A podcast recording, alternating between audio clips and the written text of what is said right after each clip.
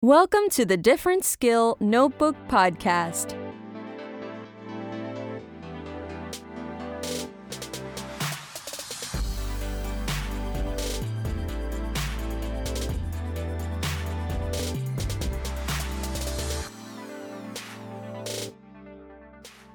The Different Skill Notebook is a tool for parents and educators to equip children and teens with the social, emotional, and independent skills needed to thrive in their life. The Different Skill Notebook is a result of the work of Dr. Sandra Savinelli and Anna Anselma at the Social Mind Center. They found that parents and educators cannot always identify the skills needed to overcome some of the barriers that the child is experiencing to learning and thriving. The notebook identifies the different skills, tools, and resources needed to overcome some of the learning barriers and differences that are experienced by children and teens today. These are different times, requiring different skills and tools. Join us as we share our smart conversations with our parents, educators, and colleagues to give children the life skills and social adaptation needed to thrive in environments that keep changing.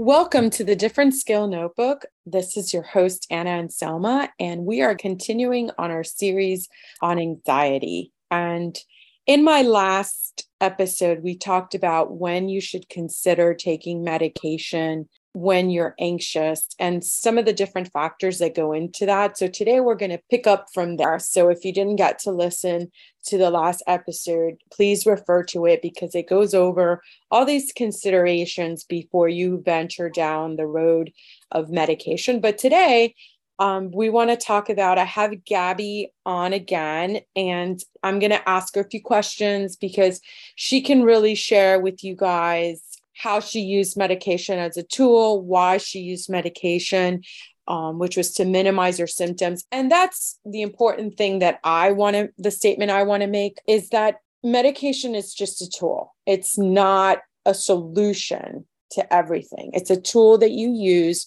to minimize the symptoms um, that are barrier to your learning and to your quality of life. But it isn't all the solution to um, managing anxiety in particular. So, Gabby, welcome again. And, you know, we got a lot of great feedback from the last episode that we did on anxiety. So, I wanted to bring you back and have you tell us a little bit about your journey with um, your continued journey with anxiety and the role that medication played in managing your anxiety. So, when did you start taking medication? That you can recall? I started taking medication in the second grade. Well, first say hi to the audience. Oh, before we get into the into the facts. Hello, thank you for having me again. I'm glad to hear that my last episode helped some people with their anxiety. Um, like we said last time, you know, there's not a single solution to anxiety. You know, there's different there's you have to do different things. And so i'm very excited to be talking about medication because that was such a strong tool in the many that i used to help my anxiety. Okay so when did you start? I mean i know you started young but maybe you want to pick up um, when you were older so you can share more with the audience on what your perspective was on that even though um, you started taking medication at an early age. It's up to you how much detail you want to give the audience. okay.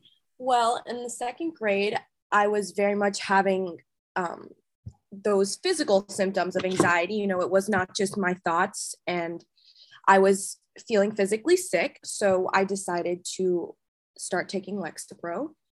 And well, I decided for you, really. You decided for me because I was but I was all for it because I was feeling sick all the time and it was it was definitely impairing my way of life and school and even at home and going over to friends' houses. I could just not do anything because I was feeling so sick to my stomach. So the one thing that medication really did for me was shut out those anxious thoughts and kind of brought peace to my brain almost. So I was really able to find solutions to my anxiety rather than fighting those anxious thoughts, but also trying to figure out how to stop them. And it's like a battle in my brain. So that's one thing that the medication I think its strongest effect was for me was just creating calm in my body and in my brain. So then it gave you more brain room, more thinking room to allow you to explore the source of your anxiety and manage your anxiety, right? Because it's kind of hard to think clearly when you your anxiety is so so so high. It, yeah. It, you can't find a way to stop the anxiety while you're having anxiety. It's a very hard skill to have, especially at second grade.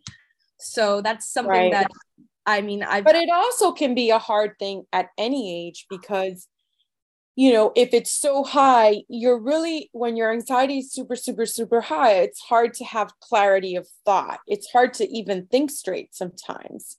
And it can be very painful and very uncomfortable. So the last thing that you can do is think clearly how can I stop this? How can I make this better? So it's kind of harder to learn strategies at that time that can reduce your anxiety. So when your anxiety is super, super high, and you know, this is not an episode to push medication in the least. We just kind of want to open the floor to discussion to some of the benefits of medication. Um, because for like for me at, at the social mind center, I do have a lot of clients that have a very difficult time they have such such high anxiety that it's very hard to do talk therapy. It's very hard to do anything because they're on this heightened state of distress.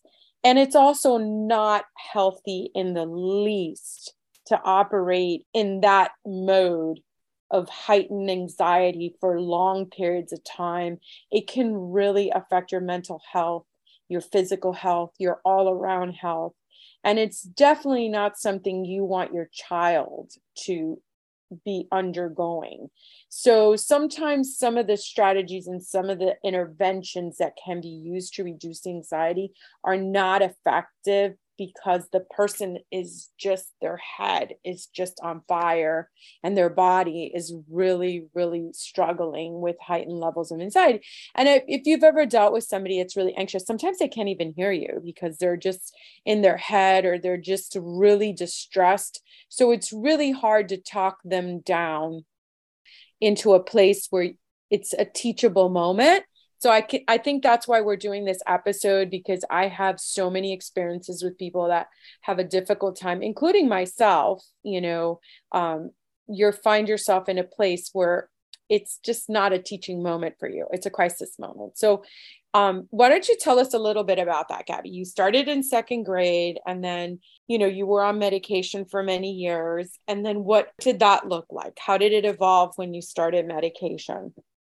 Well, the first thing I want to say is that when I was in elementary school, I don't I would not have known that the thoughts and the feelings that I was having were anxiety until I was talking to someone. I was telling my mom and I was telling my um, therapist, you know, the first step to kind of understanding what what your anxiety is is acknowledging that those are anxious thoughts you know to me those are just thoughts that i was having on the regular and they were making me very anxious, but I wasn't aware that that that's where my anxiety was stemming.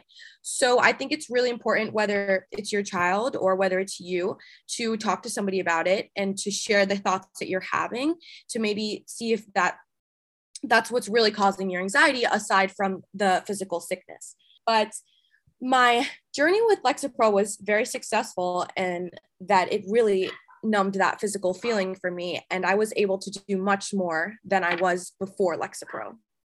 And then when i got off of lexapro much later in life i was able to manage my anxiety a lot better because these were skills that i had been practicing while on lexapro.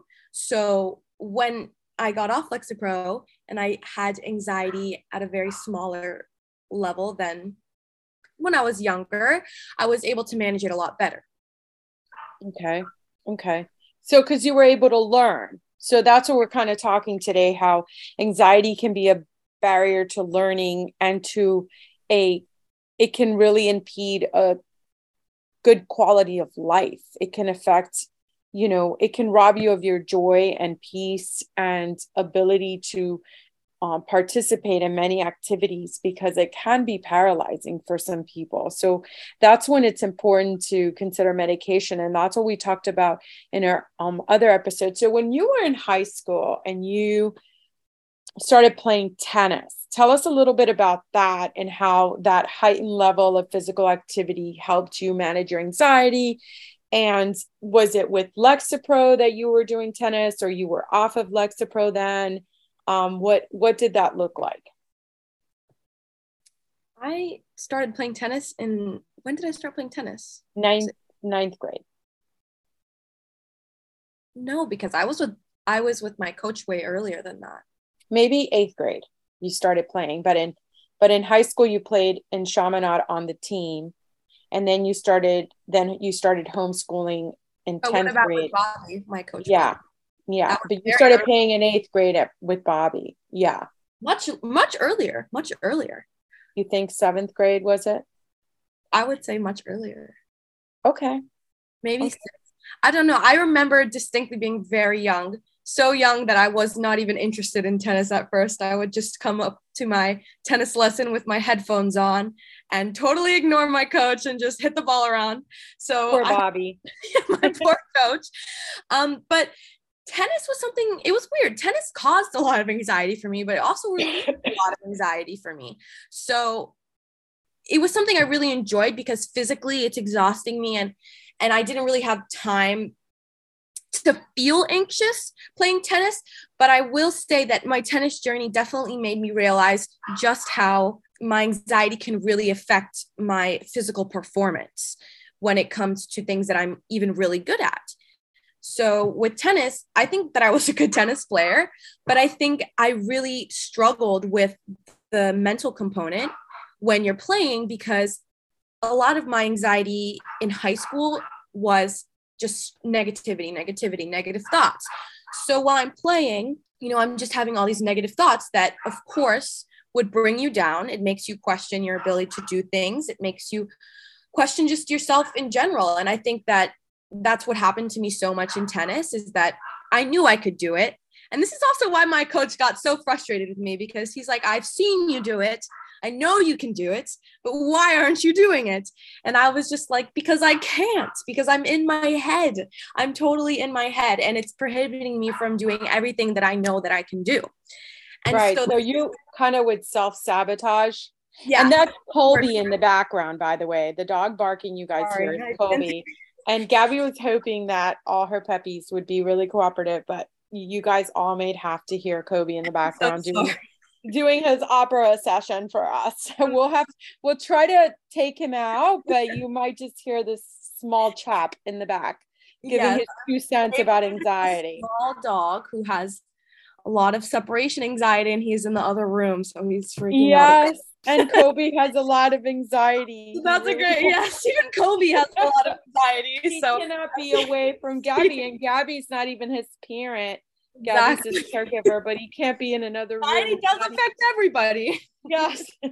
and the barking does affect everybody. But so what tennis really helped you do was examine how your anxious thought process can sabotage your performance because mm-hmm. you can start to worry about oh like i remember watching you play and you would just like kind of give up on a match because it didn't go the way you envisioned it to go so you would sabotage it and you wouldn't win the match because you kind of decided in your mind that it was over even yeah. though the match was far from over yeah um, i think that i just i mean everyone has an idea of how they want their match to go but i think something that was really hard for me to do when I was really anxious was flex. And yeah. you know, when the game isn't going your way and you're really anxious, it was really hard for me to be like, okay, the game isn't going your way. Let's try something different and like see how that goes. It was really hard for you to shift. And yeah. sometime when, you know, for part of the time that you were playing tennis, you were still on medication, you know, and then it was like towards the end of high school, right, that you decided to try it without medication but mm-hmm. still you would do that whole self sabotage in tennis but what that helped you to do was identify how you know when you're up against times that you need to perform, how your thought process can really get out of control and you can really hurt yourself with it. So then, you know, you now know the signs, right, of that thinking to help yourself redirect it. Do you think you do a better job redirecting it, or is it still hard and something mm-hmm. you need to work on? I think I do a much better job redirecting it now. I mean, I don't currently play tennis, so I would be very curious to see how I do in tennis now because I do think that I have much better skills when it comes to my anxiety and, and shifting and flexing. So I think it would be interesting and maybe I should go play tennis so could tell you guys how it goes. But I think that it's really hard to catch yourself in the moment and and acknowledge that what is happening right now is a total anxiety attack. And sometimes it isn't even an anxiety attack that you can notice. Like i would when the game isn't going my way and i i can't see it for what it is it was really hard for me to shift and to change what I was doing because I was very sure that what I was doing was going to work and I just didn't want to accept that it wasn't and it was giving me so much anxiety that and that instead of trying something new I rather just stay, stay right so anxiety can make you more rigid so for some of our kids at the center word for it really is that it could really just freeze you and and yeah. sometimes prohibit you from thinking of a solution because you're just super tense. And that's a good point because we talk about frozen all the time at the center like some kids just freeze like like i know a lot of kids they make this plan when they go into the party they're going to go up and say hi to somebody they're going to go do this they're going to do that and then they arrive at the party and they just freeze and don't do anything. And it's important for yeah, or they do go up to the person but the person doesn't respond the way that they expected and they don't know they weren't prepared for it so they don't know yeah. Yeah it, and they can freeze and they can like i can't do this and then you know, sometimes it's helpful to kind of walk them through it because for a person who has the anxiety, they, you know, and sometimes they lock in and they freeze, it's very hard for them to defrost themselves. You know, like we just had that incident today in Lego. We had um we had a great um, brick club session and one of our guys who was new he we ended um the collaborative building part and we went to free building and he freaked out. He's like, I don't know how to free build. And I never know how to free build. I just know how to do building with instructions. And then, you know, he was just frozen. Like, I can't, I can't do it. I can't do it. So then I started to build, started to to give him ideas and build with him. And before you know it, he built this elaborate structure. But sometimes people need that little push or that little tug to the reminder, especially if they're frozen. Um, do you believe medication helped you gain, helped you as a tool so that you could gain skills to manage your anxiety effectively? Do you think that you could have done it without medication? I don't think that I could have done it without medication. Okay. Okay, I think so- it was important those couple of years that I was on medication. I think it got me through a lot in school and a lot of things that I don't think I would have been able to do on my own. And and I don't think that everyone wants to admit that, but I think it's very true. I I really you know, I just couldn't function normally or not. It really even helped you academically because you have a lot of uh, learning differences. And when you're super anxious about something you can't work through those and go okay let me try these different things to like study better or study differently or these tools. You can't think through that. You can just go through panic mode. I'm not going to learn. I'm not going to be able to learn this or i'm not going to do well. Like i know that math is your nemesis but last semester you conquered math and you work through a lot of those things and it's easier to work through our weaknesses when we're not having an anxiety attack and we can think through it and we can get ideas from people. Um, when did you stop medication and why did you stop medication? Well i do know that we tried a couple of times to get off medication but it didn't work out. So we ended up going back on medication but I believe it was starting high school is when we decided to stop it. Is that correct? Mm, probably not right when we started high school, but um, yeah, I can't remember. It was at some point in high school that you stopped. Started not your first year, but when you started homeschooling, you know, maybe that changed your environment a lot and you were able to, it was more manageable with you. And then it was you know you were able to do it um yes and i i remember that we wanted to to try getting off medication before i go to college. I didn't want to test that going into college. I wanted to to do it at a time where I, it wouldn't have messed up you know my my routine in a way. So in the middle of high school I, I do think that is when i got off the medication. And I, I did i wanted to see how i would do. I felt comfortable with it at the time. I felt like I could manage my anxiety and I I wanted to get even better at managing it before going into college because I knew how much of a transition that college was going to be. So I wanted to prepare myself for that. And how how are things now that you're in college and that's like another transition in your life and you move to a different city? Do you feel now that you can manage your anxiety without medication? Do you have times where anxiety is really high? And does yeah. that um does that you know cue you to say oh maybe i need medication again or or yeah. no I, living in new york city i've had many moments where i'm like do i need to go back on my anxiety medication again but i really i think i'm stubborn on really mastering you know any type of anxiety that's been thrown my way because i just want to be good at it and i know that with new changes, with new environments, my anxiety, like I said last episode, looks much different. And I have to learn how to manage it all over again. But I just want to get so comfortable with that that it's really not an issue for me no matter what happens to me in my life. So that's a lot of time. I know you're not playing tennis, but you invest a lot of time into physical activity and getting outside of your home and going for mental health walks and um, you're even recently started to learn to play soccer. So can you talk about that and how you think being physical is and changing getting out of your house and going out for a walk is so important for somebody who has anxiety like the taking the sunlight in the fresh air mm-hmm. um talk about that because i, I think that sun does have a lot to do with your well-being which is something i did not i overlooked moving from florida to new york city um, being in a place that has concrete buildings everywhere, you know, there's not as much sun on you. And you can definitely tell that's why everybody here is grumpy versus in Florida when you feel the heat on you and you're just, it, it, it physically relaxes you. There's really no way to explain it.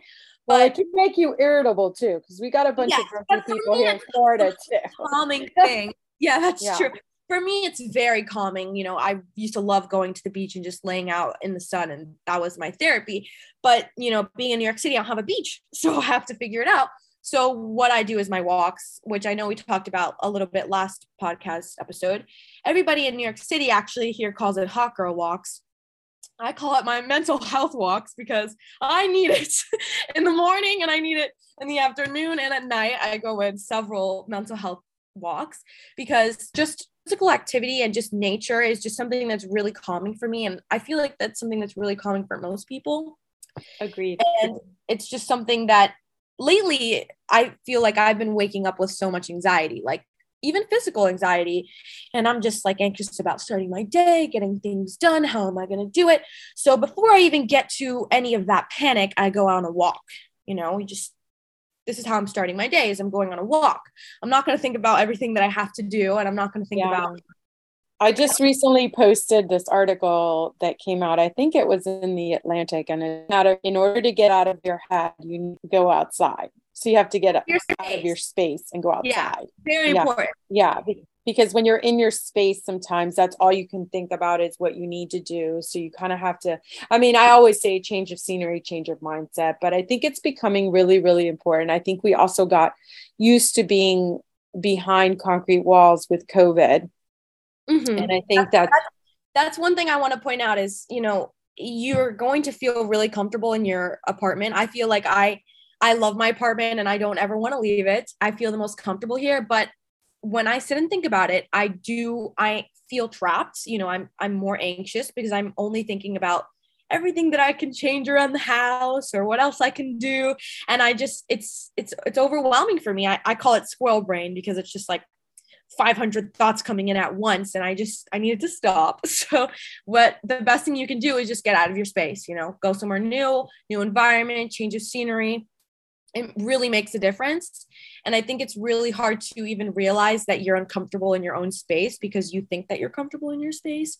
But that's one thing that I've really realized in New York is although I feel really comfortable in my apartment and I'd rather be here than outside, it is causing me more anxiety and stress because I feel trapped. So it's really important that you disregard maybe what your conscious is telling you about feeling comfortable and you just do and try something yeah, new. and just go for a walk. Yeah. Exactly. Even if it's just 10 minutes or something, it doesn't need to be an hour walk.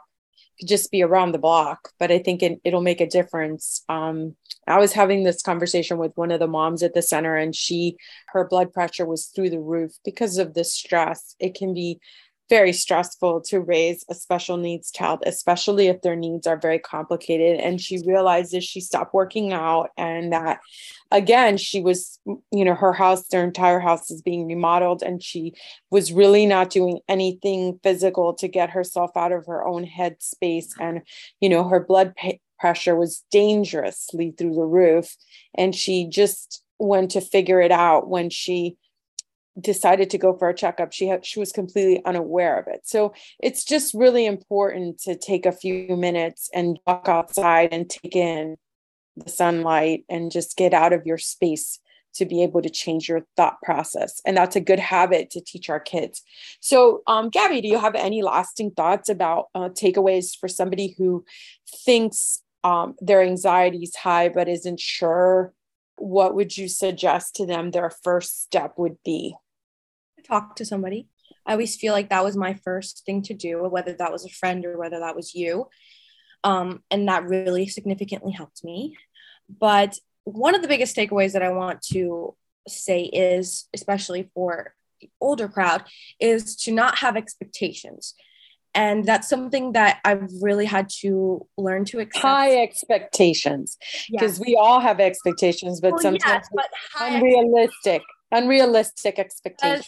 I feel that sometimes expectations can really make you feel trapped and and they can and and like that example that you gave earlier you know you're expecting a reaction from somebody at a party and if that's not what you get then you shut down and you freeze. So if you go into that situation without an expectation then you're ready for whatever's thrown at you. So i just think that's a really important thing especially when it comes to anxiety is to not overthink and not to expect and just just live in the moment and just see how it goes. Because you know when you expect something and when you're you're planning something out that hasn't even happened it's going to create a lot more stress a lot more anxiety. And then the reaction is going to be worse if that's not what ends up happening. Right. Like kobe in the background. Yeah he's he's telling you this is really bad. Yeah well, thank you, Gabby. I'm so glad you came on. And I think we talked about doing one more episode, but you can do as many episodes as you want. It's always fun interviewing you. But um, we wanted to talk about Rowan and how your service dog has helped you with your anxiety, how she went with you to New York, and what was that like for for somebody that might want to consider that. They might want the information about a service dog. So I think it's really important that we talk about Rowan and maybe we can get her on the show, like on the podcast, like we got Kobe. Um, and she let everybody know about her um, separation anxiety. And Rowan peacefully laying next to me. She's such a good dog. Yeah. and Kobe's like, You're a bad person for putting me outside the room and thinking that I wasn't going to bark. And now I've barked all over your podcast and see what happens with that. So we may not be able to edit it out. So that is Kobe, everyone. And that's separation anxiety. We're at its finest. Um, yeah. But thank you so much for coming on the Different Skill Notebook. Um, we appreciate your insight and we hope that it's helpful to teenagers, especially people transitioning to college, and helping them understand that it's something that a lot of people deal with and there are solutions out there. There are things that can help you with it. Medication is not the only one, but we'll talk more about that and we'll talk about Rowan just in case anyone wants to get a service dog or a pet to help them you know cope with anxiety pets can can really do that and a lot of the research supports that so i look forward to our next episode and if you want additional information you can check out our website www socialmindcenter.com. And you can even request a consult if you have any questions on anxiety or how to help your child with their anxiety, or if you're a teen and you want assistance or information on how to deal with anxiety, we'd be more than happy to help you. Yes, and and and if anyone wants to talk to me or anything comfortably, reach out to me. I'm totally okay with talking to anyone and sharing anything that they need. Um, I love talking to people. So please. And how would they reach you, Gabby? How would they reach you? Um, Instagram, I guess, would be the most this generation way to reach me. My yeah. It's Gabby and Selma. That's just my name. So if you just look that up and if you want to reach out to me with any questions, please do not be afraid. I'm someone that's super vulnerable and open about things in maybe a frightening way. So don't be scared to DM That's me about anything. Okay. Well, and- yeah, and you might want to have questions on how they can get help or what what would they do next. Like this is where I'm at, and what can I do next? And you can definitely send that out as a consult question in my website, and our consultations are free. So, and you can schedule one or you can email. You can email through our website and find out whatever information it is you need to find out. So, thank you so much. Thank you for joining us at the Different Skill Notebook. The script is available on the Podbean site and at socialmindcenter.com. We can also be reached through our website.